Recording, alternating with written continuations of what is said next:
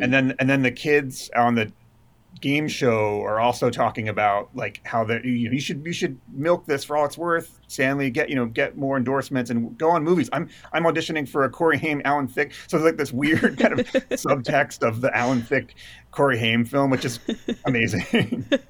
it's the second. That's the sequel, really. It's just. uh we see whatever Alan Thicke Corey Haim movie they ended up producing with whatever characters in the background of this one made it into. Totally, yeah, Magnolia fan fiction. Like, yeah, someone needs to like yeah, that'd be amazing. Yeah. That's the end credits, you know. They this really started the end credits uh, scene trend. totally.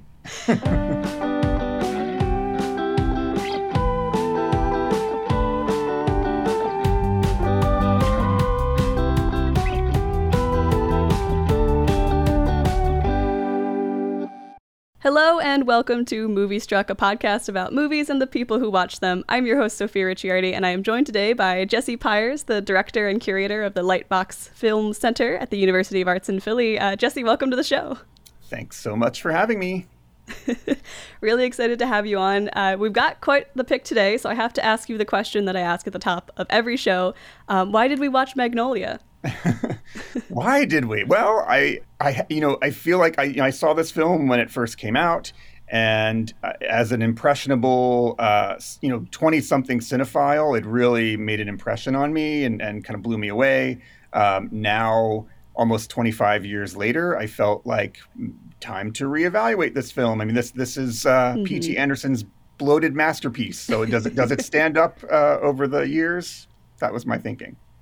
Yeah, I think that's a really great approach to it because while wa- this was my first time watching the film for this podcast, uh, and I think I'm more in line with some of the younger characters in the movie. And while watching it, I did have the thought of, I wonder if I watch this again in like 20 years, if my perspective on it would change. So I'm really interested to hear what you have to say about that as we go through. Yeah, I'm, I'm, I'm really glad that you said that this was your first time because I was curious you know, particularly, yeah, just like what mm-hmm. what uh, kind of younger generation uh, will take away from this film, and just how it it works, uh, you know, now in the 21st century. Um, yeah, so I'm curious to hear all your thoughts, but yeah, we'll, we'll awesome. Well, let's let's dive right in and get into it. Then uh, we open with these three vignettes of past tragedies and fantastic coincidences, uh, narrated by our narrator, who uh, expresses that these can't all just be something that happened and progressively insists more and more that these strange things happen all the time. Uh, all of this is presented in sort of an archival film style, uh, and the happenings include such things as a man who is mugged and murdered is murdered by three men whose last names all compose the location he was killed in similar, progressively more complicated coincidences. Uh, after going through these vignettes, we pick up with some jauntier music over the front credits and title Magnolia, Great Flower, and some footage, footage all crossfading in front of it. And then and I think it's the map. If there's like a map of the valley, you know, it sort of blossoms, so you you're, you're you kind of get a little hint. You're you're in LA. And, mm-hmm. yeah. get a sense for the sunnier location. Uh, maybe that weather will hold through through the rest of the film. oh, oh no! Oh, Foreshadowing. Good one. The film starts in full by taking us to meet all of our major players uh, in their day to day lives. Uh, the structure of this film is really interesting because it's weaving together all these individual stories that overlap uh, in all different kinds of ways. And it's going to be cross cutting quite a bit between these different stories and little segments. So I've tried to group things together for the sake of the summary on this podcast. Uh, but I'll, I'll, walk us through each of these instances as they happen in the beginning here. We start in a humble living room, TV on, where Tom Cruise is with hair, a haircut that is a choice. uh, tells us that life is what we take before continuing to introduce himself in his infomercial as Frank T.J. Mackey, author of the Seduce and Destroy system. He's a classic pickup artist. Uh, who promises to have any blonde waiting to wet your dock with the simple purchase of these audio tapes or books.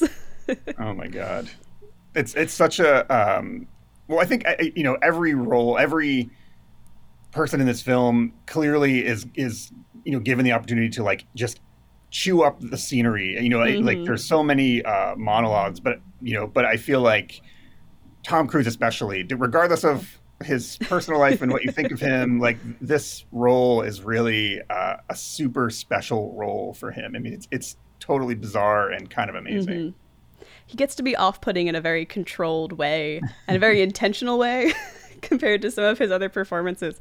Uh, you get a little hint of it here, but we'll see some of his speeches later on to his audience, and you get a, a much better sense of it then.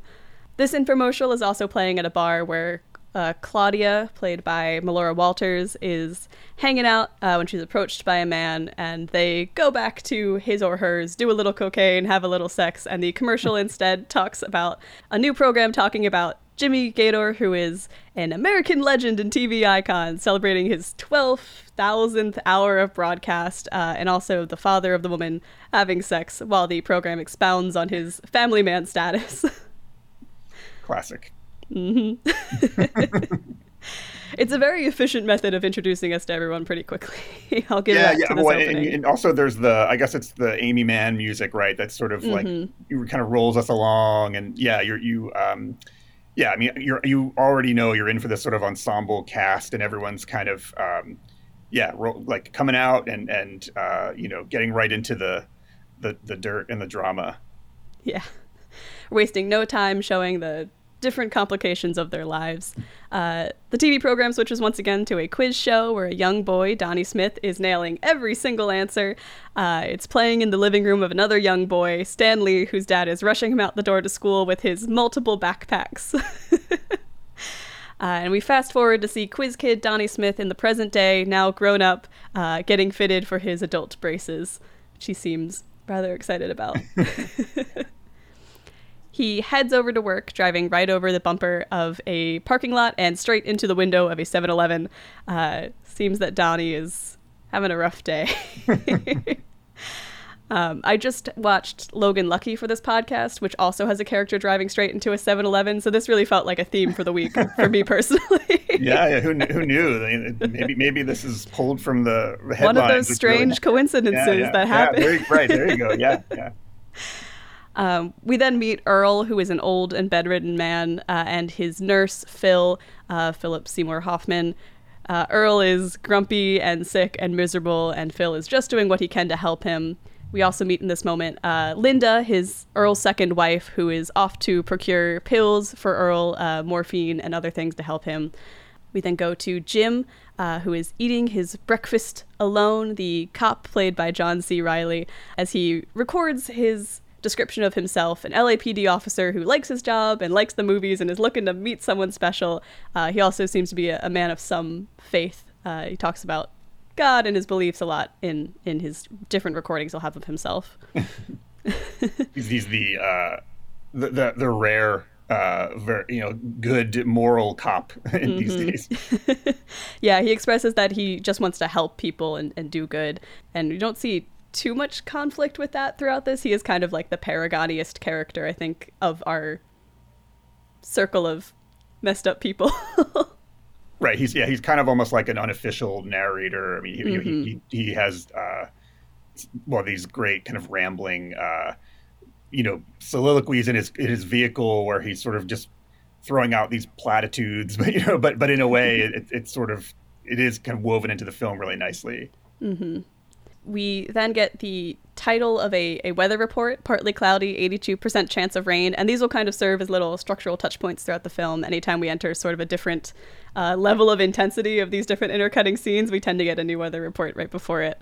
Jim enters a woman's house about a call. Uh, he's heard a disturbance, and she is immediately furious at him. And as he tries to get her to calm down, she continues to give him sass about answering his questions, eventually providing her name, Marcy, and explaining that she lives alone.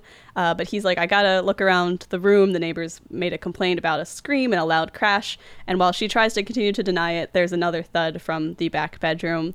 He handcuffs her to the sofa as she continues to try and stop him and heads into the back bedroom, uh, eventually opening the closet to find a body lying on the ground, which Marcy very comically says isn't hers. that's that's a, a great comedic moment too. that whole kind of like opening back and forth between the two of them has a lot of really uh, fun. I wouldn't say this movie is funny, but there is a certain style to the dialogue that P.T. Anderson's written here that is humorous, and it, you yeah. see a lot of these moments with some of these side characters in particular.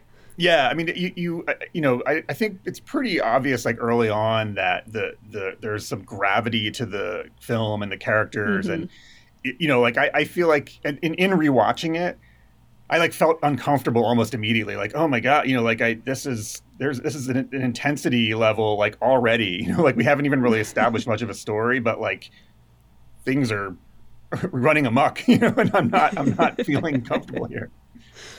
Yeah, it, it's it's definitely that slight discomfort, but then there's I feel like these moments of humor do do a good job of sort of grounding the movie in a in a more relatable sense. Like now, okay, I see these characters are also just people, and I can kind of relate to them a little bit more than if their lives were just constant misery and tragedy with no you know glimmer of amusement anywhere. Totally, yeah, yeah. We then go to Linda, who is struggling with Earl's impending death. She just doesn't know what to do. She's distraught, and the uh, lawyer or doctor that she's talking to tries to reassure her that all she can do is make this experience as painless as possible for him. And he encourages her to call the hospice as they'll take care of everything. He also makes the important recommendation that she switch him to liquid morphine, but says that once he receives it, they'll really lose all signs of the recognizable Earl. So that's really his his end, his death in that sense. Earl, meanwhile, uh, doesn't want to just sit there and do nothing and tells Phil that he has a son. He doesn't know where he is. They're estranged, and he he wants to get in contact with this son after all of this time. I know, yeah, and I love that scene too. There's like a couple moments in the film where it, it's very kind of self-referential, mm-hmm. um, and I think I think it's that point when Earl sort of says something like this is so stupid like a, a dying man you know like like it's it's this great kind of almost kind of breaking of the fourth wall like like mm-hmm. look at this mm-hmm. ridiculous scene you know I, and there's a couple more moments in the film like that particularly the um I think it's Phil Parma, the Philip Seymour Hoffman's character, when he's like, "This is right. the scene in the movie," you know, like that. That, yeah. that I still get choked up when I think of that scene. It's like, wow, that's that's intense. Yeah, he he calls it out directly. Um, also, Earl has so so many talks. Every time we're back at Earl's house, there's just six or seven dogs running around barking in the background. That's the constant kind of barrage uh, of the sound yeah. in there. Yeah. Thus spoke Zarathustra. I'm going to mispronounce this. Picks up the 2001: A Space Odyssey music. Uh, as we go wide and cut to black, a figure lightly illuminated begins to raise his arms for a cheering crowd. It's Tom Cruise again. It's Jack Mackey. Uh, he's in the midst of his seduce and destroy seminar performance. and he insists that the audience respect the cock as the crowd of cheering men listen and he goes on his usual seduction coach spiel. A reporter, Guinevere, arrives at the hotel and is shuffled uh, into the audience by his assistants and uh, Frank's Captain Muffy and Doc. Uh, and he continues his spiel about uh, calendars and how they can use them to keep track of their various seduction goals. And this is your first kind of hint at the uh, Tom Cruise performance we're going to get throughout this movie, especially on these onstage segments of just this kind of like over the top controlled chaos almost. Yeah, and, and it's weird too. I mean, I think that whole character and those scenes are particularly interesting to me now because of this kind of moment, cultural moment that we're in of mm-hmm. the like, you know, men's rights group and like the Joe Rogans right. and Jordan Peterson. You know, like there's like this culture that's really sprung up online that feeds into that like it's it's you know i think at the time when i first saw it it was very much a caricature and like it just didn't um i mean it was funny and and and, mm-hmm. and well written but now it just has a darker tone like oh yeah like we are kind of a little more you know close to this like weird toxic masculine culture now yeah, I think it definitely changed how I approached this character going into it because I was primed for sort of that exploration of the, the toxic masculine culture. And instead, he is more of a character, especially with the um, interview that he'll do with this reporter, Guinevere. I kept it waiting for the moment where he would hit on her and it would either work or it wouldn't. And that would be the central point of conflict. But that's not really what the conflict of their interview ends up being.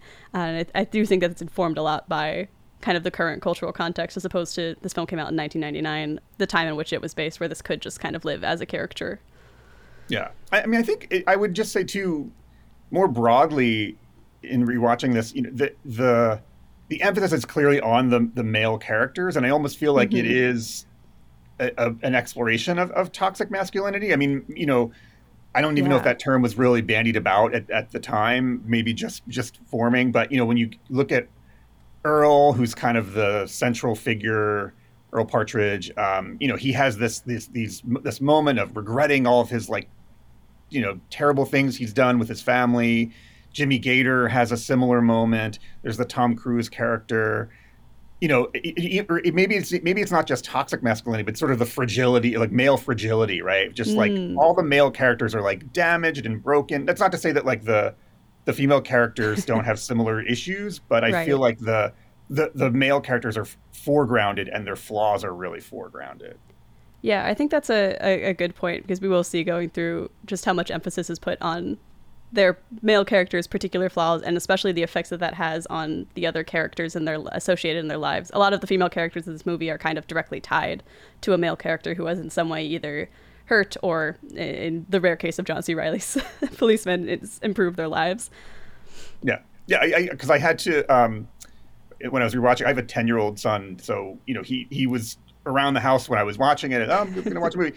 So you know he, but he he, he was probably not even interested in watching it anyway. But I, anyway, afterwards he was like, "Oh, I heard you watching this film where people were shouting. You know, what, what was it about?" So I was trying to explain what the film is about, and and and I, it's really hard to like, you know, in a very concise way, like summarize mm-hmm. what the mm-hmm. film is about. So so I think in in a way that was also my reaching this point of like, yeah, it's I think it's about masculinity. You know, that's a a good at least starting point to kind of frame it. You know yeah, he, he's I... cool. He, he, you know, for a ten year old, he, he's he's tuned into the, the cultural milieu, so he, he yeah. knows. not that I'm going to let him watch Magnolia, not anytime soon. Uh, it's it, that's time honored ten year old tradition of watching something maybe you shouldn't have with your right. with your dad. Oh yes, yes. I have my dad on the show every Father's Day, and it's just a continuation of that long standing tradition. I, I've, I've, yes, there, there. I have a whole, yeah, many stories of films, you know, films seen on like a Saturday afternoon TV, you know, like like left, you know, to HBO or something, and mm-hmm. just like I'm hanging around the house and like, what the? But yeah, some incredibly important cinema memories for me. Yeah, they're they're foundational. They're in there, uh, yeah. and I also know the struggle of trying to concisely summarize the film Magnolia now. right. But we're we're doing our best here. Yes, yes, um, good job. Sorry, keep going. no, no, no worries. In the dark, someone dials a phone. It's Phil, the nurse, and he is beginning the search for Frank Mackey. He tries one of the phone numbers he found, but it is the wrong number, and he is just striking out with everything available in the house. Guinevere is getting ready to do her interview as Mackey continues to coach one young man in the audience before going on to a spiel about how uh, women won't be there for you when things go wrong, and he then instructs them to turn to page 18 for the lesson on form a tragedy. Um, a method that involves calling your friend to set a date and then cutting to another location in the movie. i there's a few moments, I think there's two specifically, where we'll cut to a different lesson from his book, and it almost serves as like a makeshift title for the immediate scene that follows. Totally. Yeah, yeah. That's a uh, that's a really good point. I, I didn't even catch that, but yeah, you're right. Yeah, because we go to form a tragedy, and the next scene is uh, Jimmy knocking on the door of his daughter Claudia and her man of the day uh, who who lets him in and uh, he tries to go to Claudia who was asleep. She wakes up and is just furious that he's there, screaming at him to get out. He tries to talk to her, uh, but she gets increasingly upset and he lays on her that he is dying of cancer, uh, the tragedy that has formed in this case, and yells him right out of the house. Donnie rushes into the store where he works and goes to clock in when he's called into his boss's office and is promptly fired for his poor performance. He begs to keep his job. He needs the money for the braces he's trying to pay for, uh, but this defense does not work in his favor, and he's asked to turn in his keys. Yeah, Donnie, the character of Donnie is so uh, remarkable in that, like, he's the, you know, he was like the, one of the smartest kids on this, you know, mm-hmm. TV show, and um, and has sort of fallen so far and, and is really just like this sad sack kind of idiot you know as we've seen as he's dri- driven his car into a plate glass window and just every nothing you know works for him and uh, right. yeah I, I love that like the the the sort of sad sack really just trying to redeem himself in any way possible he's got uh, just like a few things in his life that really keep him going that we'll see yeah. in, in, just a little bit and everything he does is kind of to that end and it is it's just this desperate attempt to to hold on to anything he can the forensics team and detectives are going through the case of the guy in the closet, aka Porter Parker, uh, with Jim in the background nodding along and trying to interject at one point, but just getting shushed.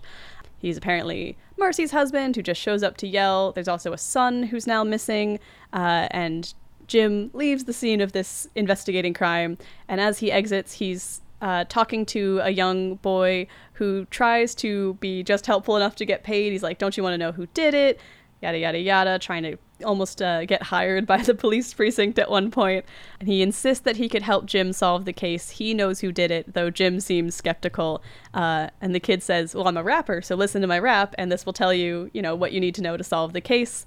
Uh, and he does his whole rap and when it finishes up and jim gets in the car the kid is disappointed because he's like i told you who did it yeah. uh, but jim seems to have not picked up on this fact yeah i feel like in any movie that is this kind of sprawling and and mm-hmm. uh, kind of you know so vast there, there's always going to be sort of loose threads and i feel like that piece was to me a bit of a loose thread like yeah you know there was like this whole crime and you know and then it it never really resolved i mean it, it is referenced at several other points but it, mm-hmm. it never really feels like it's i mean and i guess maybe in a way that's tracks for the film right like there's mm-hmm. just these threads and they all kind of intersect at various points and then they go their separate ways yeah, I think this film does a really good job of, for the most part, keeping all its interweaving stories really tight. And this was does kind of feel like the one hanging thread, like you said. Uh, it almost feels like there was a character, maybe like the son, who was more prominent in some of the rest of the film that got cut at some point. This is a three-hour-long movie. I wouldn't be super surprised if there was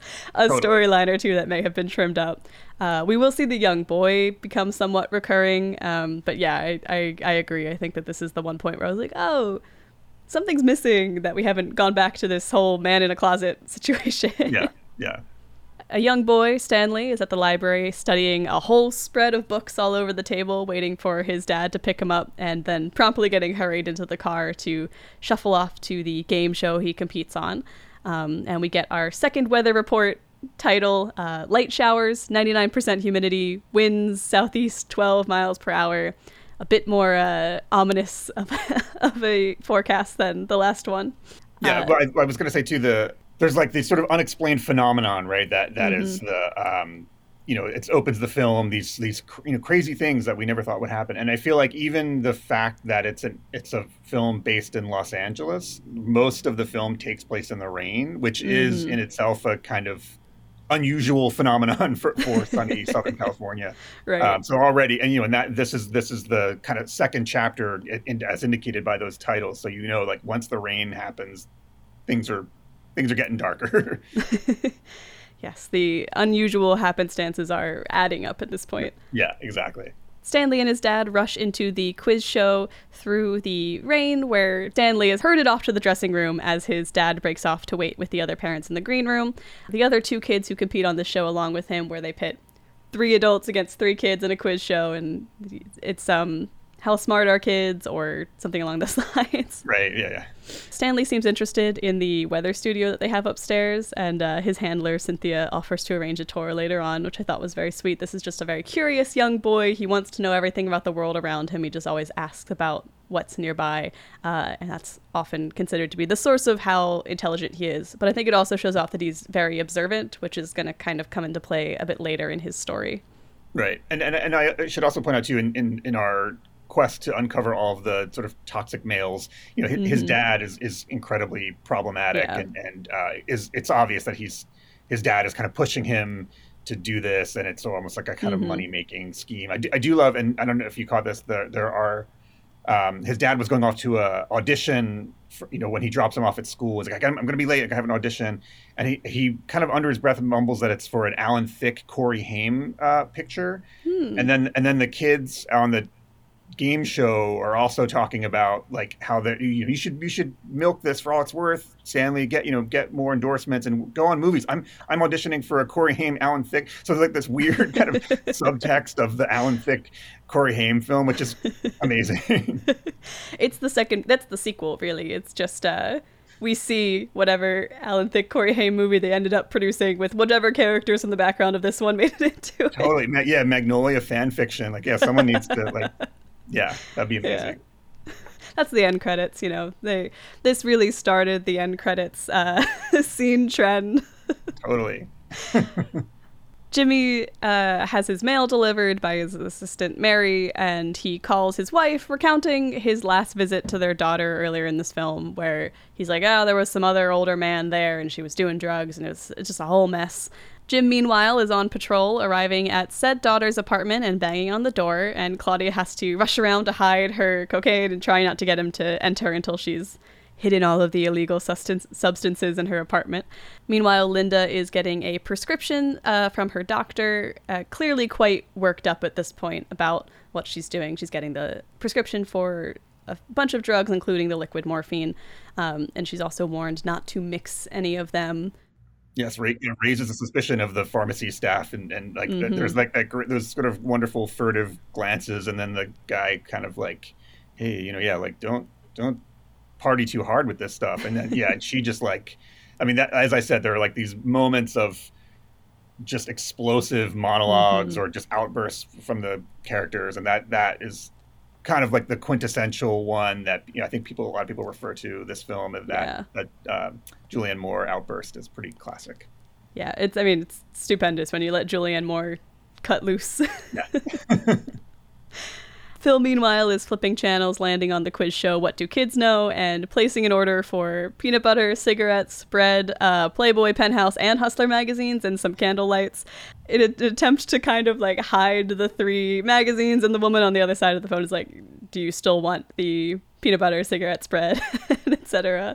It's perfect too because his character is this kind of like very sweet, innocent, like. Mm-hmm. And so it, it, it, it kind of lays the seed for like, oh, he's actually secretly naughty, and then but then it sort of has this wonderful twist, you know, because mm-hmm. he's searching yes. for Frank. Yeah, he's using the ads in the magazine to scan through and find the number for uh, Frank's uh, seduce and destroy order line to try and work his way up to Frank. Speaking of Frank, at his show, he's dismissed all of the guys in the audience for lunch and is directed over to Guinevere to begin the interview.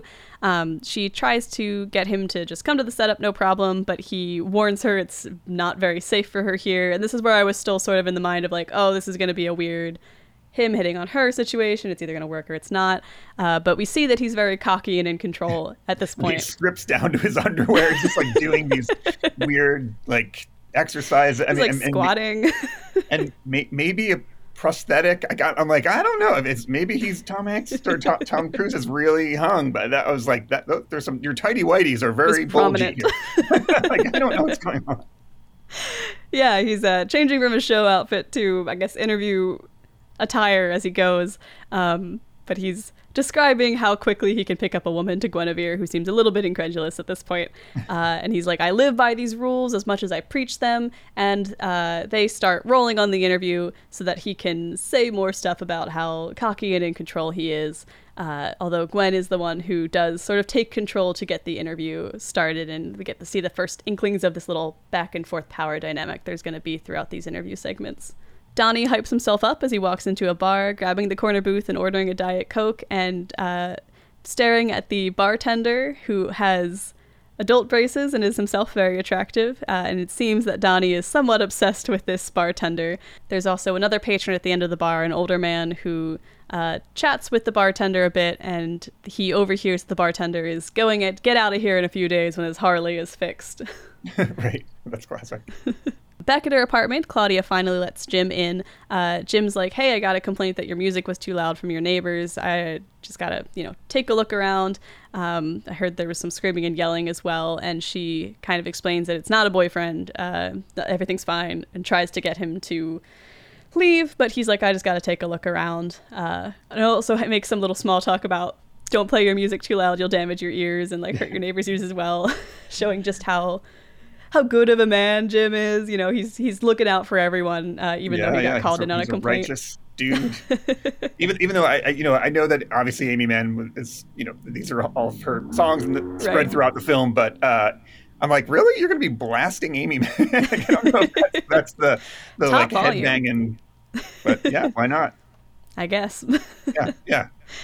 At the quiz show, the kids are walking and talking about how they haven't been in school much, including Stanley, and the other two are, as you mentioned, much more entrenched in this show business world. Stanley seems to be more interested in actually learning things. Um, they make it to the stage as their adult competitors also stream in, and uh, Jimmy, the host of the show, uh, gets up and takes a shot before heading to the soundstage, completely hammered to do the same thing he's done for 30 years. I, I would I would suspect he's not the only uh, game No. show host who's, who's sloshed uh, when they've hosted a show. I guess if you do the same thing every night for 30 years, you get Yeah. pretty good at it. Yeah. Um, back at the bar, Donnie sidles up to the other older patron talking to the bartender uh, named Brad and asks if he has any money in his pocket and then asks if he has any love and insists that Donnie had. You know, he's got love. He's got so, so much love to give. Uh, and he's going to get progressively sloppier over the course of his bar scenes and more and more distraught about his luck in love and his lot in life.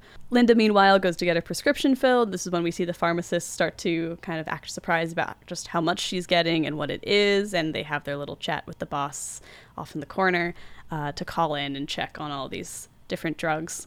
Back on the soundstage, Stanley has to go to the bathroom while his dad is explaining his parenting strategy to all of the others in the room about. Uh, I think he even says like if you gotta abuse them or you gotta neglect them, uh, really highlighting just how poor of a dad he is. Yeah. But the show begins three kids versus three adults. The kids are in their eighth week as champions. They're looking to break the record. Uh, and Jimmy enters, introduces the show, and we flip through all of our other characters and kind of check in on everybody real quick before we move on in the in the film. Uh, including Marcy, who is back for a brief little moment, uh, is being processed and questioned about her son. And this is a little bit of why I think maybe the son was a character who was cut, because they name him as Jerome Samuel Hall, who might be called Worm, and that just felt like too important of a detail to have a full name and a nickname and not have had potentially been in a different draft of the script or even had scenes that were shot. Yeah, yeah, and I feel like yeah, they have they make this whole moment of like copy like you, who's the worm? Who, tell us about the worm. You know, like it's like they keep dropping. And it's like okay, yeah, like Yeah. what what's up with this? Maybe, maybe this is something, but yeah, No, but this is kind of the last we'll really hear of the worm so much. right, right. Um, worms always come out in the rain. I think that could have tied back to the kids' rap a little bit because he did talk about the rain revealing all. We know this movie loves its rain, but again, All it, it back. doesn't really. Love it. Phil's deliveries arrive, and he finds the number for Seduce and Destroy inside, and starts to place his call. Uh, Stanley, meanwhile, is dominating the quiz show, answering before most questions are even finished. This kid knows his stuff, and he is clearly carrying the kids' team.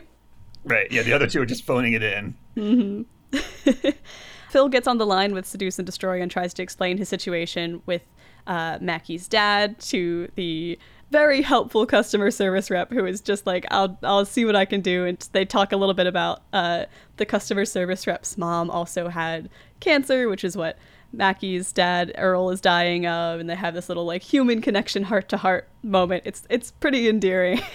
Right. Yeah. This. Yeah. This is this is the scene where you know Philip Seymour Hoffman is like, you know, th- th- I know. I think they have those scenes in the movie where the guy Right. calls to find, you know, because I I think that really happens. Like, it's a really kind Mm-hmm. of brilliant, touching moment. Yeah.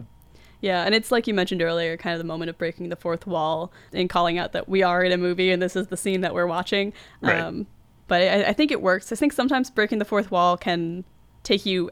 I mean, it does. It takes you out of the movie. It, that's sort of the intent of it, but it can take you so out of it that you can't get back in. And I feel like here instead, it's reminding us that we are watching a story that's going to affect you emotionally and that you should be connecting with these characters as opposed to just being like, oh, wait, this is not real. This isn't something I have to worry about. Yeah. Right. Back at the interview, Gwen and Mackey go on and on. He's talking about his family, uh, and as he does, Gwen asks how he his mother feels about seduce and destroy, uh, and he's like, "Oh, you know," or she is on board, but my father passed away, which we know to not be true, as his father is currently in the process of passing away. We then see the scene at the pharmacy where Linda Julianne Moore gets to go off on the two pharmacists after they, you know, give her a little bit too much uh, questioning and trouble in the process of trying to get these uh, prescriptions filled. And she's like, "Ah, my gosh, you know, I'm just." I'm going through it. I just came in here to do this thing, and you guys are questioning me, and I just I can't take it anymore. Um, Sorry, yes, I, I, I yeah. jumped the gun on that on revealing that, but yes, but yeah, there, there, there it is. That's the Yeah, the, the one of the many outstanding like monologues of this uh, movie, but particularly a memorable one, and it gives Right. you a good insight into like Linda is not really uh, in a sound mind at the moment. right. I think she says like, "Yeah, I have death all around me." it's like, oh, okay, Phil continues to try and explain why he needs Mackey's number to get through to him. It's he's making a little bit of progress. Every time you go back to Phil, he's like one more person up the chain, or he's just about to get connected with the assistant. And he's he's making progress. There's he's this hope for Phil yet. Um, he's a good guy. He's he's. Yeah. I mean, I think he's he's the real like unsung hero of the you know like yeah. like like Jim is obviously like trying to pass himself off as like the really good good guy, mm-hmm. but like Phil Parma is just like I'm just yeah. here to help. You know, Phil like, is doing everything like out of the goodness of his heart. At one yeah. point, uh, another nurse will come to relieve him, and he's like, "Actually, I'm just going to see this through to the end," which is not, not something he has to do. You know, he's just doing a job. Right. Good guy. Good guy. Good guy, Phil. Uh, Mackey's interview continues, and uh, he's caught in his first little lie where he admits that he was never officially enrolled at the uh, colleges he said he went to. He got his education through a few generous professors, and then he tries to spin it as his rags to riches story, but we kind of get the beginning of an idea that maybe, you know, everything he says is not, uh, and everything about how he presents himself is not necessarily true to how he feels. In the end of round one of the game show, the kids are well in the lead when the secret bonus musical question comes up, and Jimmy uh, asks them to sing some lines of opera in their language of the opera. And Stanley quickly buzzes in and sings a line from Carmen in French. Uh, unfortunately, I do not know my opera or my French well enough to translate that, but I, it's a pretty um, famous piece of music. I'm sure most people watching the film would be like, oh, I at least recognize the tune, if not the meaning or the words. Right. Yeah. Yeah. I mean, it's it's like a something about love being mm-hmm. refused, mm-hmm. but yeah, yeah. Opera will continue to play as Jim uh, walks around Claudia's, and he sort of uh, notices that there's coffee there, and then she offers him coffee, and it's felt very like, oh well, since you've pointed it out, now I must be hospitable and ask, and like I just want you to get out of my house. I have all these, I have all this cocaine here. I need it to hide. but uh, he takes her up on it, and he says, you know, I'm not going to write you up good guy cop. Uh, he's like, I'm just gonna give you a little bit of a, a, warning, and you know, don't disturb your neighbors and take care of your ears. Turn down the Aimee Mann next time you're listening and jamming out. And he has some more coffee, asking about the gentleman at the door earlier, worried that she may be in a domestic abuse situation, but she insists everything is fine. Uh, and he moves on to sort of hitting on her a little bit in his very awkward kind of way. Yeah, and I think we uh, even earlier, like in the film, you you also hear like a dating like i guess he's doing like a dating service so you hear mm-hmm. his little profile like yeah. i'm, I'm, I'm in law, law enforcement. So it's yeah you've already established like he's he's looking for love and you know yeah. Yeah Jimmy, meanwhile, is struggling with the show during the break. He's a little too drunk and a little too sick, and he very well might throw up for the first time since he was 20. And Stanley, also struggling uh, with his own body during this, really has to go to the bathroom, but in, there's just no time before they cut back from commercial break, claims every adult in the room. Earl remains distressed as Phil continues his noble quest to call in to get a uh, get a hold of Mackey in any way possible. Uh, so he's on the phone in one hand and he's grabbing the morphine pills uh, in the other and just spills them everywhere, um, trying to shoo all the dogs away before they can lick any of them up. But one of the dogs does lick up a few of the pills. Uh, Foreshadowing again. Foreshadowing. Uh, but finally, Phil is put in touch with Janet, Mackey's assistant. So he's making it. He's he's so close. You know, we still have so much hope that he's gonna pull through on this quest. I really love Janet too. She's another yeah. kind of unsung hero. I don't even think we see her at all during the film. She's just a voice on the end of the phone, but she really is. She's got a handle on her job. She's she knows her situation. She's like, right. I know how to handle Jack. well, there's I. It's like one of the other assistants, you know, the, like is on the phone and when he's mm-hmm. like walking to the hallway. He's like, I'm on, I'm in the elevator, Janet. I'm on the I mean, I'm in the hallway, you know, and, and he's like, "What's the story, Janet?" He's like, "Fuck you," you know, like like she like Janet is like the, like of all these alpha male like you know whatever seduce and destroy right. dudes. Like she clearly is like, you guys are losers. Like I, I run the show. you have to kind of get the impression that she's the one running everything behind the scenes. Like this organization falls apart without Janet. You know, no totally. one would be able yeah. to keep a handle on Mackey. yes, big fan of Janet. Yeah. Jimmy tells Mary, his uh, assistant or office manager, that he has about two months to live and then walks back out on stage to show must go on. Meanwhile, at the bar, Donnie is still kind of talking, getting ramblier and ramblier with this progressively more irritated man next to him at the bar and uh, continuing to ignore him for the most part, bartender listening in, as well as a few other patrons who are there he's like, Don't you know who I am? I'm quiz kid Donnie Smith. Uh, and though the old man doesn't recognize him, two other patrons do. And they're like, Weren't you struck by lightning at one point? yeah, yeah, he, yeah very, very like.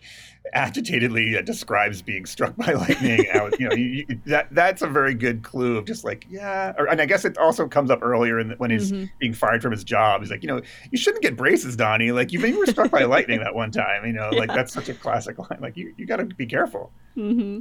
Yeah, it gives you the sense that like he's he's really been rattled since his. Not only did he have this sort of unusual upbringing that might have affected him in some way, but also in his life he's just had a lot of coincidental misfortune in the form of a lightning super, strike, an act of God. Unlucky, yeah, yeah. the unluckiest but former smartest kid. Mm-hmm. He also, at this point, admits that part of the reasons he's in this financial straits is his parents took all the money that he earned on the game shows, so he doesn't have that sort of residual uh, that he he should have. Back in the interview, Guinevere is asking Jack about his past, and he's growing a bit more and more cagey and reluctant as she pushes. He tries to kind of talk around it, but Guinevere continues, asking if he remembers Miss Sims, a neighbor who raised him after his mother died.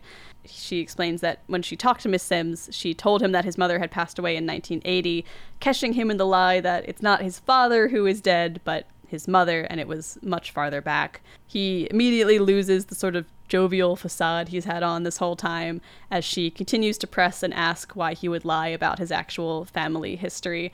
Uh, and the power dynamic of this interview has shifted entirely from his kind of cocky, devil may care game show host almost attitude that he has uh, when he's doing his performances to the real Jack Mackey and the things that he is constantly thinking about and dwelling on. Yeah, that's great use of close-ups uh, throughout this yeah. film, but definitely like in that face to face with the reporter, like just like the I mean, and also you know obviously the the music is sort of building all this tension, but mm-hmm. yeah, those that that scene of just like pure like oh my god this is the most uncomfortable experience i've ever had in a movie like this is what's going to happen you know like yeah I, putting us right up in their faces for this whole interview is just so powerful um yeah to have Tom Cruise glaring at you that close up is. I was watching this on a much smaller screen than it would be in the theater, but I imagine if he blew this up to some size, it would be just as intimidating. Totally. The adults are starting to win at the game show as Stanley has begun to look more and more distraught. It seems that he's now a little bit off his game, and without their uh, without their anchor holding them down, the kids don't really have a lot to stand on here. Linda, meanwhile, is at her lawyer Alan's office asking him if he can change Earl's will. Uh, she explains, and uh, explains is a strong word. She's sort of rambling and extremely distraught still, uh, half yelling, half like crying. Um, but she's married him for his money. She never used to love him, but now that he's dying, she finds that she does love him, and she doesn't want that money from the will anymore. He suggests that she could just renounce the will when it's when it's read, and but she doesn't want the money to go to Frank instead. So she just sort of storms out after Alan gets a little short with her and in her frustration. Uh, he does offer to call her a car, which is nice of him, but she does not take him up on that. yeah, yeah, clear, clearly. Yeah, I think he says something like, you know, what, what are you, are you on something, or you know, mm-hmm. so he, mm-hmm. he knows. Yeah, she's been yeah. dabbling in the pharmaceuticals. Stanley continues to struggle at the game show. He just can't hold it in anymore, and he pees himself while sitting on stage, trying to hide it. Uh, and as he sort of shuffles to try and hide it, he hits the buzzer by mistake and has to admit that he doesn't know the answer to one of the questions.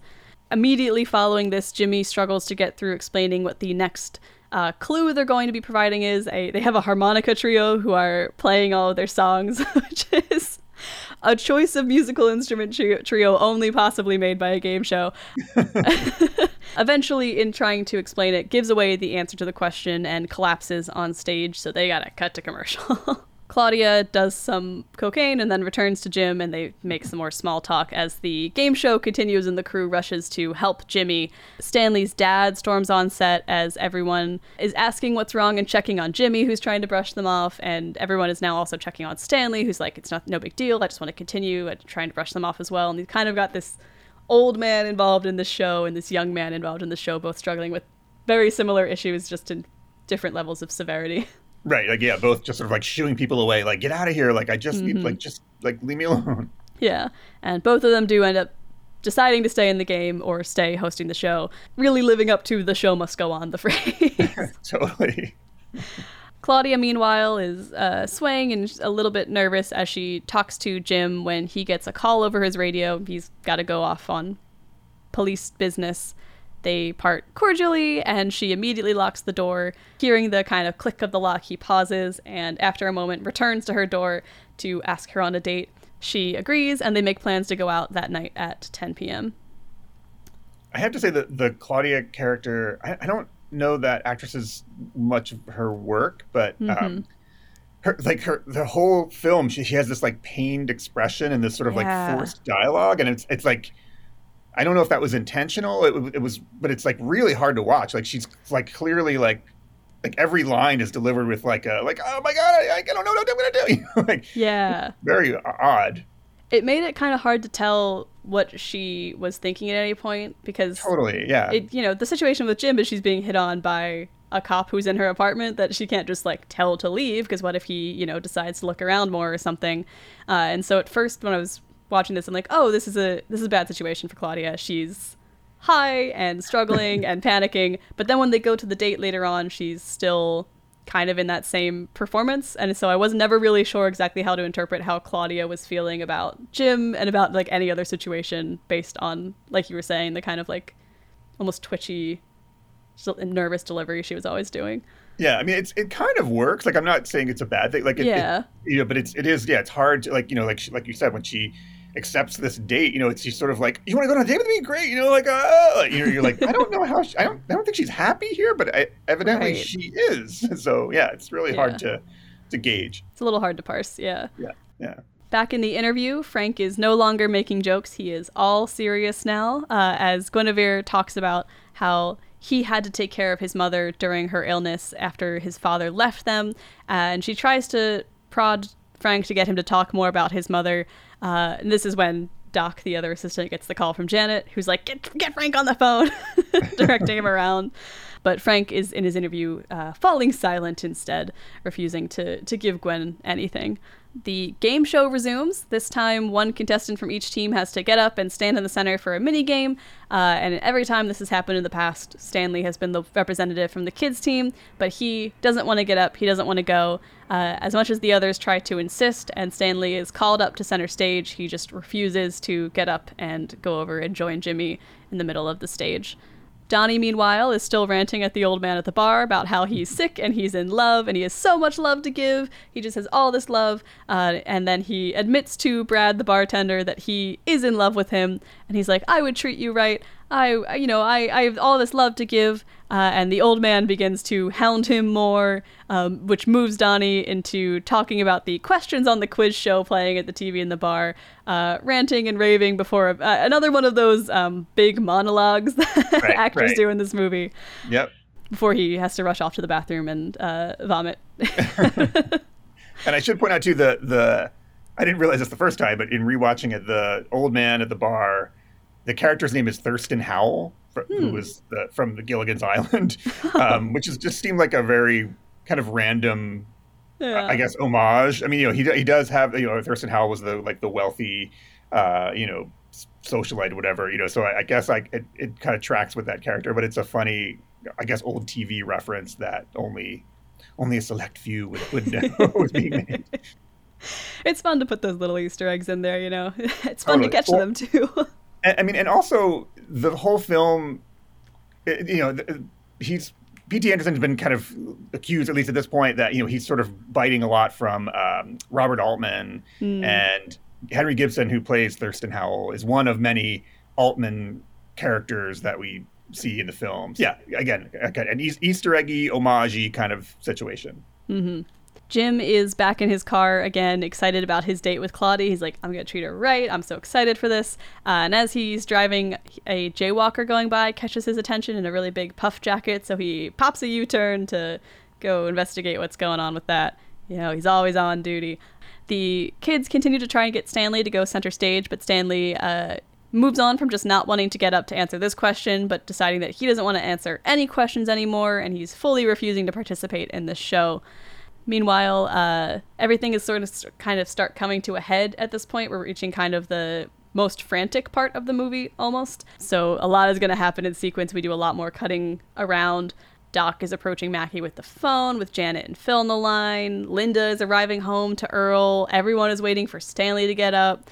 Uh, it's just everything is sort of culminating that all these little threads we've been following. Mackey, who has sat through to the end of the interview, waits out the clock in silence before getting up aggressively and leaving, yelling at Gwen for, you know, trying to attack him like that, and very proud of himself for having waited out the clock and given her the time, but not said anything and not really talking into the things that happened in his past. Uh, and it is at that point that he is handed the phone. right. Jimmy tries to cover for Stanley a bit to make the audience laugh, but Stanley just goes off on them and Jimmy about how he's not a toy, he's not just some cute kid. Turns kind of a question around on Jimmy, who has no answers for him about how, what this use of these kids for entertainment is. It, it, has the effect that it has and how fair it is to them. And Stanley is going uh, going off. hey, everybody gets a monologue, right? Yeah. It's Stan- Stanley's turn for a monologue. Everyone gets their monologue, including including little Stanley. Yes. Um, Jim exits his car to investigate the puffer jacket he saw running away and finds himself being shot at. And as this happens, he hides in some bushes and drops his gun. And I, the the young boy who rapped before picks it up and runs off, but Jim doesn't see this. Mackey, meanwhile, gets the update from Janet about the situation and who is on the other end of the phone, uh, as Stanley continues to go off on being smart, and his dad loses it in the green room, throws a chair across the room. Uh, as you were saying, some of the more toxic masculinity based traits showing off there here from Stanley's dad. uh, and Stanley runs off the set. Janet tries to pressure Frank to give her a decision on the phone, like, "Do you want to? Do you want me to put these guys through to you? What do you want to do?" Uh, as Phil notices that Linda is home from all the dogs barking at her, she enters the house and tells Phil to hang up the phone, uh, losing it on him, and eventually forcefully hanging up the phone herself. As he tries to explain that it was Earl's wish to call Jack, but she does not want, or not Jack, Frank, but Janet Janet.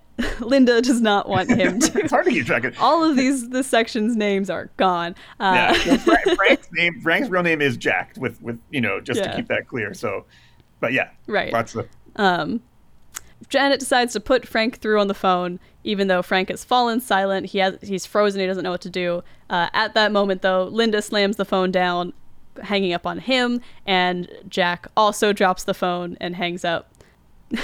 it is missed connection on both ends despite good guy Phil's best efforts. So close. So, so close. close. Oh, it was so frustrating in the moment uh, watching that. Be like, oh, he was he was right there. We saw him put yeah, all yeah. this work in, all of this detective work. He was doing everything he could, and at the last possible second, uh, it came to nothing. On set, Jimmy is taken care of and helped off the stage as the remaining kids and adults yell about who won when they're looking at the score. They're like, well, it, the episode didn't finish, so the adults are ahead, but that doesn't mean they won. And the adults are all like, well, they locked the score in whenever the episode ended, so we won. And it's a whole mess for everyone on set. Jim, meanwhile, is crying in the rain over his situation with the missing gun. Uh, he is going to be disgraced, embarrassed. It's, it's a really uh, terrible thing for him to have lost it and we kind of just see everyone else in sequence falling apart. Claudia is crying, watching the credits of her father's show. Linda lays in bed with Earl. Uh, she tells him she loves him before reaching into the pharmacy bag and pulling out the liquid morphine. She does apologize to Phil for yelling at him and hitting him and explains that she's going to turn away and walk away and that she wants Earl to know that everything's okay, she's okay, um, everything's fine. She loves him. Uh, she's kind of expressing this to Phil to pass the message along. And Phil cries and picks up the liquid morphine. It seems that this may be the end for many. Um, right. Yeah. And I think it was it was maybe the, the scene or two before when uh, Linda came into the garage that you, you had this sense that she was gonna keep the car running and yeah. kill, kill herself. Yeah, I thought that's where it was going at first because it's very smoky inside of the garage either right right she's kind of like lingering there yeah. and yeah and it's just like uh-oh like i mm-hmm. i think this is going to be bad back on stage Mackey once more addresses his uh, adoring audience for the section how to fake like you are nice and caring the second kind of faux title for this movie uh, totally. what what's at the center of this lesson men are shit uh, he's like that's what everyone that's all the women say about us and this sort of spirals into Tom Cruise's big passionate monologue for the movie, where Mackey uh, goes on to express that he will not apologize for who he is. He also flips a table at one point. Everyone gets their monologue. right, and the and the cracks in his facade are kind of coming mm-hmm. through. Yeah, he's he's but right. Yeah, he yeah. This is his. I mean, he's he's the master of the monologue of the film. but yeah, so even his monologue is sort of like more fraught in that like right. he's clearly falling apart. Earl calls Phil over and he begins to tell him about Lily, the love of his life, and Mackey's mom. Uh, he tells him a little bit about how they met when they were in school uh, and how he loved her and they were married for 23 years, but that he was a fool who cheated on her. And this is his big regret is that not like he not only did he uh, fail to honor that love, but he uh, left all of this pressure on their son when he should have been around to help care for her. Uh, and he's like, this is, you know, one of the many stupid things I, have done in my life. But despite it all, you know, our love was really strong. Um, and my biggest regret is letting that love go. So, sort of an old man dying, reflecting on his life and his mistakes, uh, which is something of a recurring theme in this completely, film. Completely, completely, yeah. Jimmy is brought home to his wife to sort of rest and recover. Claudia gets ready for her date uh, Jim and the other police with more cocaine. More cocaine. Every single scene she's in, uh, you can count on her having a little bit of cocaine. Jim and the other police scan the area for his gun to no avail. Uh, meanwhile, Stanley breaks into the library where we first saw him and reads all about the other intelligent kids of history, musical prodigies, baby geniuses, anything he can get his hands on. Kind of like when he was in the elevator asking about the meteorology studio upstairs. He's got something right in front of him that interests him and he just wants to know everything about it that he can. Donnie is gathering all of his keys. We'll see what he does with those. oh my. Linda is in her car in the rain. Uh, she takes all of the different medications and mixes them in an attempted suicide through overdose. Phil, this is where he continues his good guy bit and sends the relief nurse away. Uh, he decides to stick it out and he gives Earl some of the liquid morphine um, at this point. Claudia continues to do cocaine while waiting on her date. Uh, and we see Jim also dressed for the date as everyone begins to sing along to the song uh, It's Not Going to Stop by Aimee Mann. Uh, we get a little sequence where we'll visit each character in their respective locations singing a piece of this song. It's a musical. it's a little bit of a, an Aimee Mann jukebox musical, in, if you're extremely liberal with the term. yeah, yeah. I mean, I think that scene divides audiences. Like mm-hmm. some people probably find it really cloying and and kind of ridiculous. It's another great kind of breaking of the fourth wall and this mm-hmm. kind of mm-hmm. self-referential like um, you know, it's also very MTV music video inspired, obviously. Um, yeah, I'm still not clear uh, where I land on that. I mean, I, I, I yeah. you know, I, I, am not a huge Aimee Mann fan, but I, I appreciate the gravity of the song and, and it, the way it, the way that sequence plays out is very, you know, moving. So I, so yeah, I'm, I'm with it. I'm, I, I will not chastise P.T. Anderson for, for including that s- segment, as some critics have. Yeah, I think I like the inclusion of the song a lot. I, I agree with you. I'm not quite sure how I feel about the actual use of it, like with everyone singing along necessarily, but I do kind of love the angle you've been bringing up of like pushing the fourth wall and like breaking the fourth wall and how this definitely plays into that. And I think from that lens, this works really well. But I can see how watching it, um, you might, an audience member might be taken aback at like, why are they all of a sudden, you know, doing a music video in the midst of this very serious film? Right, um, right but I think it adds just a little bit of, of style in, in a way that keeps you in at the about two hour mark of the right. movie. we will get our next forecast title sequence, as it were. Uh, rain's going to be clearing. It's going to be breezy overnight. The stormiest of it has happened, and we're entering a bit more of a slower section. Jim finally arrives to pick up Claudia for their date, uh, and Donnie gathers his keys to go uh, off and do a little errand of his own. Phil, meanwhile, opens the door, and it is Mackey who has arrived at the house despite hanging up on the phone previously and wanting nothing to do with his dad. They go through all their little introductions and explanations of what's happening. All the while, the dogs are barking, and uh, Mackey will have a lot of lines where he's like, "Don't let those dogs get like fucking near me." yeah. yeah, I will drop kick those dogs if they come near. he says he will drop kick those dogs several times. Yes. Yeah. Yeah. Yeah, and that's you know more of the humor of the movie where there's there's some funny lines mixed in, even if it's not a comedy by any sense of the word. And that, that male anger, you know, mm-hmm. issue, uh, you know, he clearly he has, yeah. he has some of that. So. Uh, Linda is completely passed out in her car when the young boy who rapped before comes and knocks on her window. Uh, that doesn't rouse her, so he opens the unlocked passenger side door and continues to shake her, but to no avail. He eventually digs through her purse and uses her phone to make a call. This kid is like a agent of the plot in a weird way. I couldn't quite get a read on him because he would usually just show up and like he'll he'll take the gun, but he doesn't have a purpose for it necessarily, or he provides the explanation to Jim at one point, and now he is going to attempt to save Linda's life and help her out in this moment. And he always seems to be sort of aware of everyone's little plots going on, uh, and it's sort of like a weird meta narrator way. Uh, he almost felt like a character who was constantly breaking the fourth wall. yeah, yeah, right, yeah, yeah. He is, yeah, sort of this like otherworldly mm-hmm. presence, right? Yeah, yeah. Jimmy home with his wife, who is nothing but supportive, even though he believes that he is a bad person and wants to apologize for her for all the times he's cheated on her now that he is himself a dying man.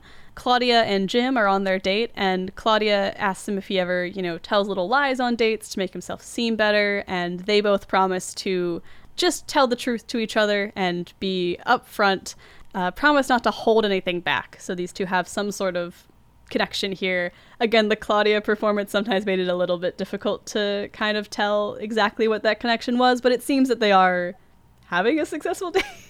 What? very very strange couple, I, I will say. Mm-hmm. But uh, but I, yeah, obviously that's the point. Right. Uh, she excuses herself to go to the bathroom. Donnie pulls up at the back entrance of the store he used to work at and uses all of his keys to let himself in, casually walking straight to the safe, taking all the money and valuables, getting anything to help himself get ahead.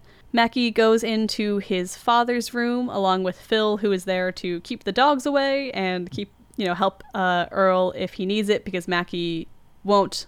And he sits with his father, insulting him a bunch and recounting what it was like to be with his mother when she was sick and dying, hope saying he hopes that he dies and it hurts. You could really see just sort of the the anger and frustration of this son towards his father for his father's admittedly bad actions uh, earlier in his life. Yeah, it's a it's a remarkable character arc. I mean, to, to like you know, because I think mm-hmm. the Frank T.J. Mackey character is the first one we kind of see in, in, the introduction of the characters through his his infomercial, you know, and just this like shallow kind of charlatan, um, you know, sexist jackass, you know, and then to like, I mean, he really like fully goes into like the most emotional, you know, possibly in the whole film. Like it's really like the the crescendo. It's just like mm-hmm. wow, you know. Yeah, it, there's no like one main plot or main character in this film. It really is an ensemble piece, but there is a certain like weight to the uh, Jack and Earl kind of relationship that it almost feels like a main uh, character plot line in some ways. So there is a little bit more, I feel, weight, like you were saying, on the this character arc for for Jack and the resolution that he's kind of having in this moment, uh, in a way that like Stanley's storyline is important in part of it, but when he's in the library and he's he's having his moment and he's he's good like it's great but we move on pretty quickly and it doesn't feel like it's outweighing any of the other plot lines uh, right. in the same way Donnie leaves the store, locks up behind him, but as he does, his key breaks off in the lock. He leaves it and drives away. As he's driving off, some EMTs pick up Linda, and the young boy is watching and waiting in a nearby car, having called in, and I assume the EMTs to pick Linda up. Rose meanwhile, tells Jimmy, her husband, that she's not mad, but she's not done asking her questions of him yet. Uh, she wants to know why their daughter Claudia doesn't talk to him, and he claims to not know, but she pushes him to say it.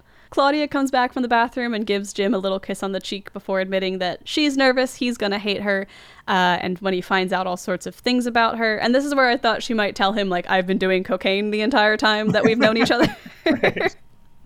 But no, that's not that's not what comes up. That's uh, not that important, really. Instead, she talks up how good he is, and he interrupts her to say, I'm not actually that great. I lost my gun today. I'm a laughing stock now. And she's happy that he said something so vulnerable to her and promises he promises to listen to her without any judgment. Uh, she asks him if they want to kiss, and they do. So this is where I started to like understand how the date was going because the first conversation, while it seemed mostly positive, was a little unclear. At This point, I'm like, okay, maybe these two, in their own weird way, are connecting and getting along. Yeah, with with just like some weird cocaine energy. yeah, exactly. Jimmy, meanwhile, admits that the th- the reason his relationship with his daughter is on the rocks is that Claudia thinks he molested her, and he always says thinks or assumes or believes because he insists that he just doesn't know if that's true. This sends his wife off crying, uh, saying that he deserves to die alone for all that he's done, and he keeps trying to ask her what it is that he's done, but she won't say, uh, instead, believing her daughter over this man. Claudia, uh, on the date that seems to be going well now, is like, hey, what if I asked you to never see me again? And then sort of rushes off before Jim can answer. Uh, something seems to have pushed her away. Cocaine's a hell of a drug. that is kind of her plot line. We have to assume that there is some residual trauma and some psychological associations with like the older men that she's been dating from right. the situation with her father, but it is at this point also entirely fair to assume just like man cocaine. Really. Right right. Mackey is uh, as the subtitles of this movie said racked with emotion as he asks his dad why he didn't call and begs him not to go away. So despite his complicated relationship and how much he has hated him for leaving him with his taking care of his mom uh, he doesn't want him to actually die at this point Linda's ambulance passes right by Donnie as he's driving away from the store, causing him to pause and question what he's doing. So Donnie pops a U turn to head on back and return the money. Claudia uh, does some more cocaine while in a cab ride home, also passing her mother, who is driving and crying in her own right. Everyone's getting in their cars now. it's it's reaching that frenzied moment. Something what, what what's going to happen next? What could possibly happen next? Uh, Jimmy gets up and makes his way to a drawer containing a gun. Donnie tries to re enter the shop, but his broken key is still in the lock and he can't fish it out. And in the process of trying to climb up the drain pipe and break into the shop another way, Jim, on his drive home, spots this happening. He's like, oh, never off duty, and turns around to intervene when two frogs hit his windshield, seemingly falling from the sky. He stops, and hundreds more start to fall in just this deluge of frogs from the sky. And we see every single character also encounter this new weather phenomenon as uh, Claudia. And I, I really love the way that the shot is framed because she's doing more cocaine in front of the window, and the curtains are closed, and you just see the silhouettes of frogs falling from the sky behind her um, until she catches their reflection in the TV. Earl has a uh, similar frog based precipitation, makes the dogs go wild. They're just raining en masse all over the city. They send Rose crashing into some parked cars as she's freaking out. Um, they plummet down and send Linda's ambulance crashing, rolling over itself, landing feet from the emergency uh, surgery entrance. An incredibly lucky coincidence for her and all and I assume all the EMTs in the car because we do see them getting thrown around quite a bit. Right. Jimmy, gun to his head, is knocked out by a frog that falls through his kitchen light. I, I believe the, the gun discharges, but it doesn't hit him, uh, saved by a coincidental frog from the sky. And uh, Jim pulls into the lot uh, where the store is as Donnie is knocked off of the drain pipe by one of the frogs and helps him to shelter in the nearby gas station. Knocking Do- Donnie's front teeth out. So, yes. so the, the like braces oral surgery arc, you know, has a another moment. Yes, he might need that uh, dental surgery after all. Yes. Uh, Rose also arrives at her daughter's, and she and Claudia huddle together as these frogs fall. And Stanley in the library watches all the frogs falling, uh, saying aloud that this is something that happens. And as he watches, he has sort of this slight smile, and the frogs seem to sort of slow down for a second. Earl, uh, as these frogs are falling, looks somewhat alert, looks at his son, and after a moment's gasping, uh, finally passes away. Whew. Whew. Frogs. yeah. Uh, we get to the next, the title uh, card of the movie. So now then, and we'll sort of see the resolution of many of these accounts. But I won't. Before we get too far into it, I do want to ask, like, how do you interpret the the frogs? I know a lot of people have said it's a reference to Exodus. I think it's eight two. Uh, the frogs will fall from the sky. Yeah, um, and supposedly, like Paul Thomas Anderson didn't really know that reference, uh, allegedly. Um, you know, I like I said before, it, there's a there's references to Charles Fort, who mm-hmm. was like a philosopher, writer um, who inspired you know, countless kind of science fiction authors, um, and was kind of a specialist in paranormal phenomenon and and um, strange occurrences. Supposedly, he he invented the word teleportation. Huh. I so I there are several like kind of literary motifs or, or points that that, in, that that strike me about this film, and and I happened to this maybe a few years before this film came out. I was reading a book called Disneyland of the Gods hmm. uh, by an author named John Keel, I, and I and I, it's a short little book, and I kind of loved it, and I I don't know what happened to it. I mean, it's it's it's gone from my collection, and it seems to be out of print. but um, but the the whole book is is kind of about strange phenomenon, and including the I think the opening chapter. It opens with uh, a man who was killed by a falling toilet and it was and like it was determined that it, would, it didn't fall off of any aircraft. It was like this random occurrence, and then it goes on and, and talks about Charles Fort. So, you know, I clearly read that as this Fortean reference. You know, these like mm-hmm. these strange, you know, and and to, to weave in the the narrator at the beginning. You know, these strange things just happen. You know, like it's who, who knows, like. um But also in in the film itself, it seems like a a great kind of catharsis like you know because you're kind of all the entire time like you're you're emotionally battered by all this like darkness and uh, the, just the uncomfortable you know anger and hostility and you know like everything's ha- going wrong and to kind of have this moment of like bursting like frogs just bursting out of the sky it's kind of it, it kind of feels like a relief like oh, wow like uh, okay like that's some weird shit but now i'm like not as freaked out, oddly enough. Yeah, I completely agree. I think that this was a very important moment of catharsis for not only the characters in the movie who are all suddenly shocked out of whatever deep emotional pit they were in by like, oh my god, there are frogs falling from the sky, but for the audience as well. Like we've been in that pit with them and now it's not only like a reminder that we're watching a story and a movie, but also a moment to sort of like step back, break the fourth wall a little bit and uh just take a moment to breathe before we get into sort of the resolution of all of these different storylines.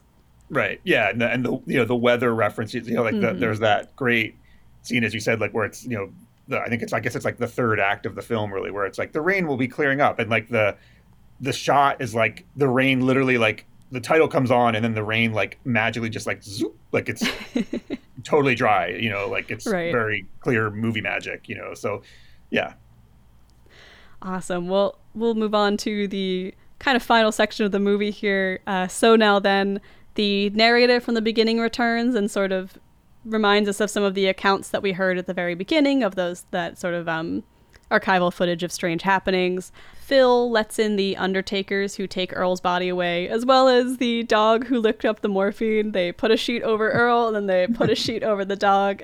Just another great little comedic moment for the film, right. even in sort of a dark humor kind of way. Totally. The narration continues over most of this, with the narrator explaining that strange things happen all the time. Phil gives the phone to Jack as the hospital is calling about Linda.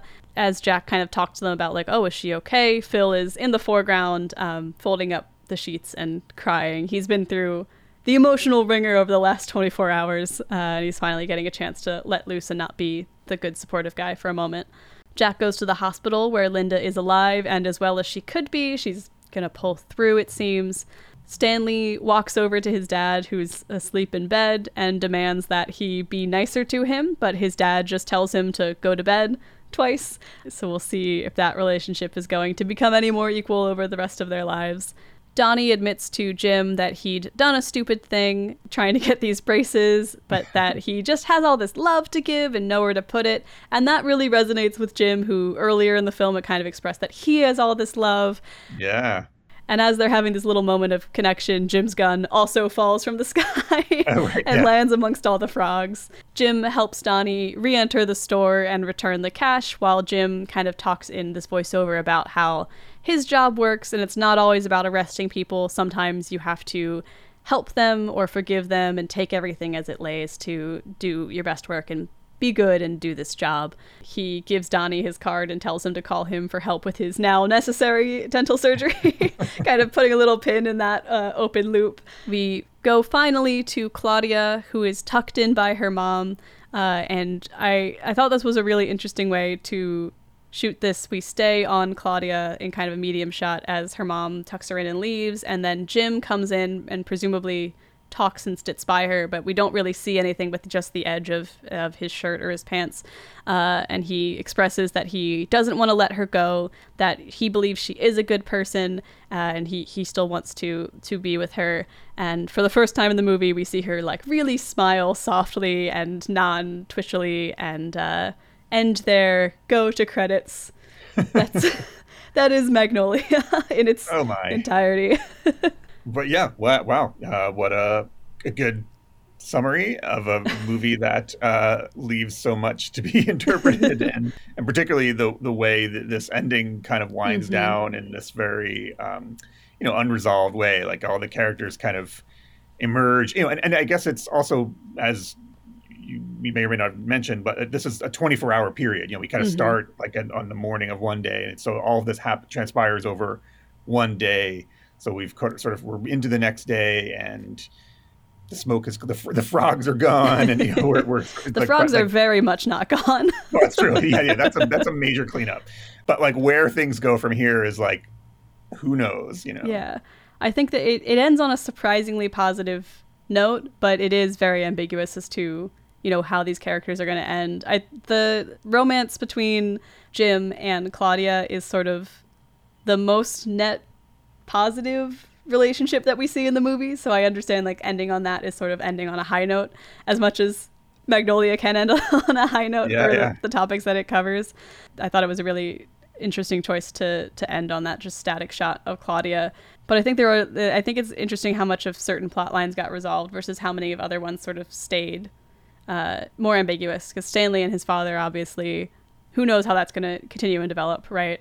Um, Right. But Donnie, in a different way, sort of feels like he has had a pin put in it. You know, he's going to get his he's going to get his dental surgery. He's going to figure out what to do next. Um, Right. And Earl obviously passes away, so his his story is done. But what's his son going to do, and how is Jack and Linda's relationship going to change? I think Jimmy might be the one with, I, in my opinion, the most ambiguous ending, in that we don't really see him after the frogs fall from the sky. But in another way, you know, he's no longer important to his daughter and his wife's story. So I understand, like, ma- we're moving past him. He's he's going to pass away.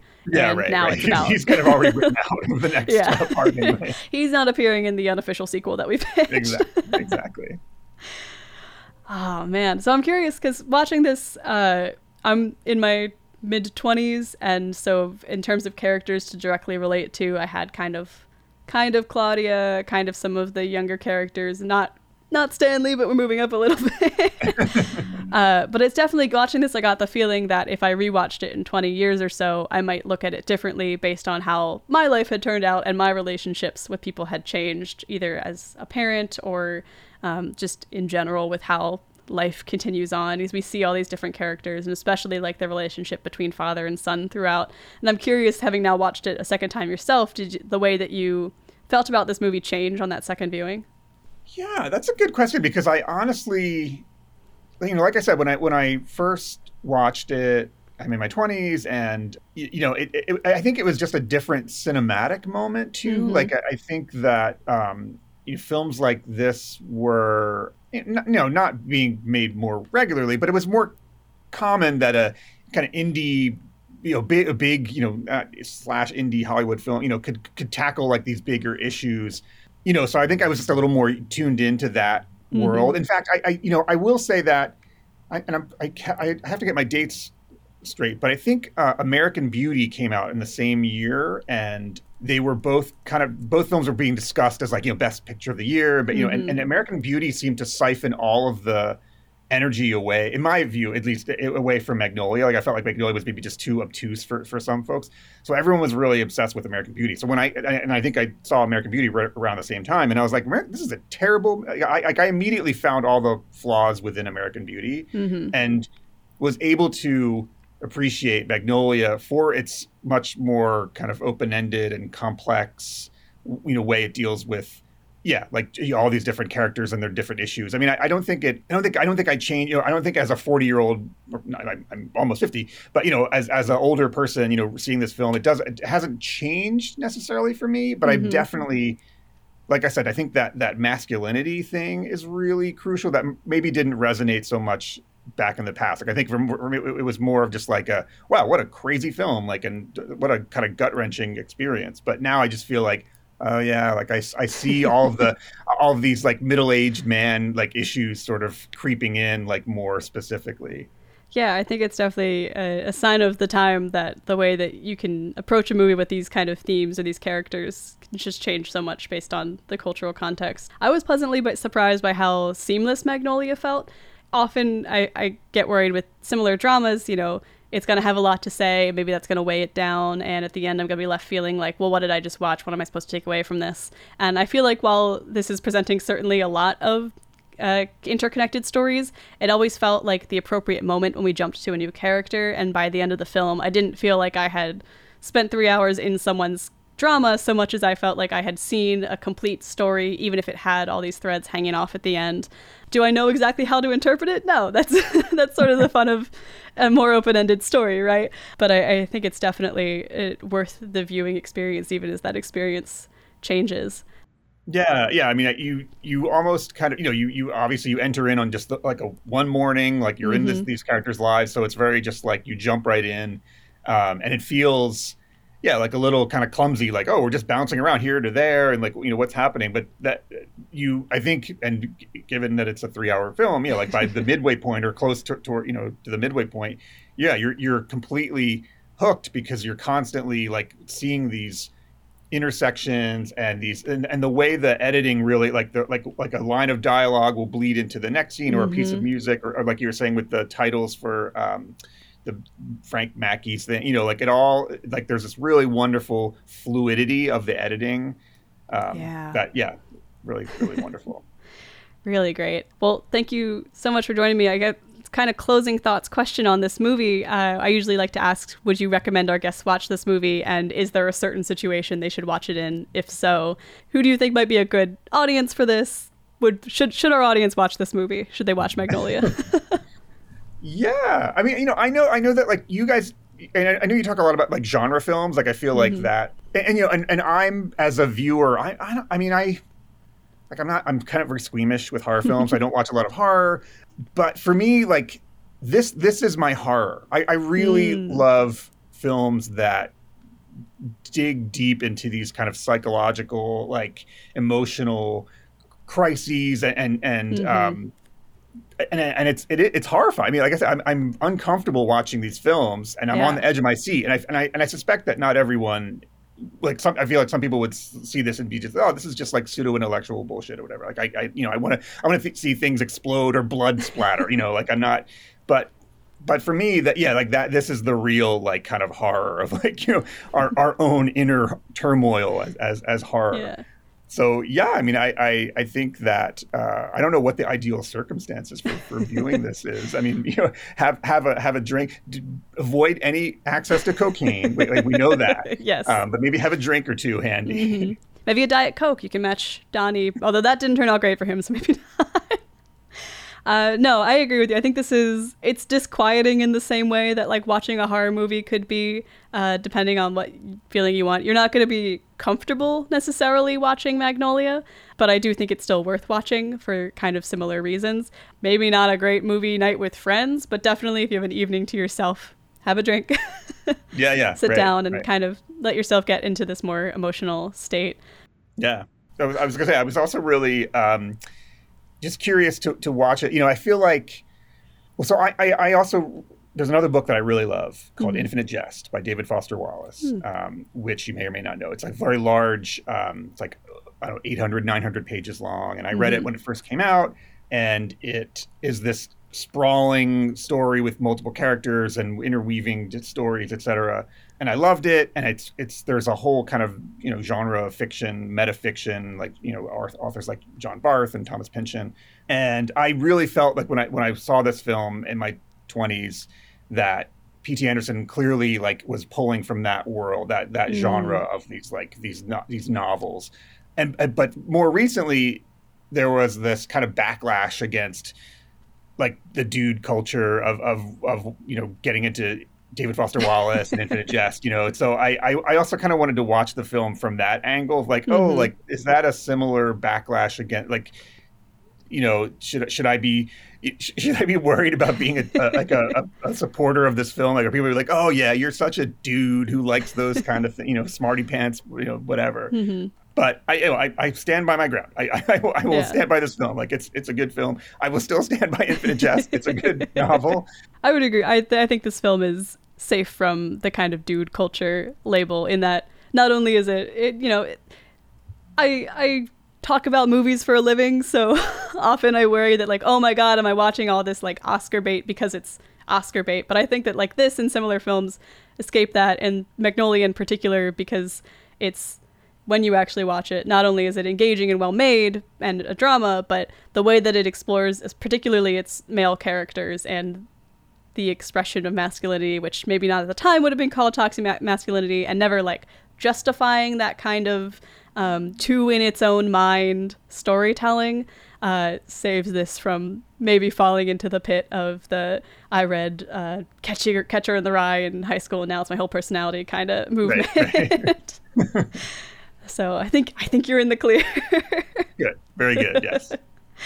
But Jesse, thank you so much for joining me. This has been a delight. If our audience wanted to hear more from you, where could they find you? Uh, yeah, I mean, so Lightbox Film Center uh, is uh, here in Philadelphia. It's part of the University of the Arts.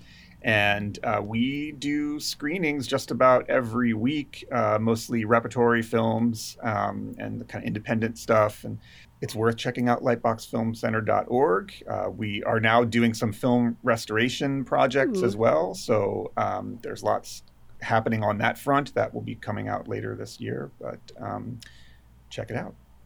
Awesome. Well, all of that will be linked in the show notes below. Uh, thank you again for joining me. Usually, I take these podcasts out by making some sort of obtuse reference to the movie and saying I have to go do something, but no frogs have fallen from the sky yet, so I think I'm in the clear this episode. Perfect. Uh, Perfect. and I'll catch all of the listeners next time. Thanks.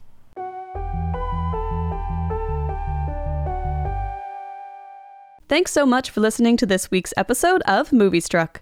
We'll be back on May 8th with another thrilling installment, but if you have any questions, comments, or concerns for the podcast before then, feel free to email us at moviestruckpod at gmail.com. You can get even more film related conversation from our Discord linked in the show notes below. And if you enjoyed the podcast, please rate us and leave a review on your preferred podcast platforms. And if you really enjoyed the show, consider becoming a patron for even more exclusive benefits. I'd like to take a moment to thank the patrons who joined us last month. It's because of you guys and all of the wonderful folks over there supporting the show that we're able to keep the lights on and keep frequent interrupter Ziggy fed. Uh, so without further ado, thank you to Daniel McDonald, Gabby, Sierra, Leon Jazik, Kenna, and Conkley.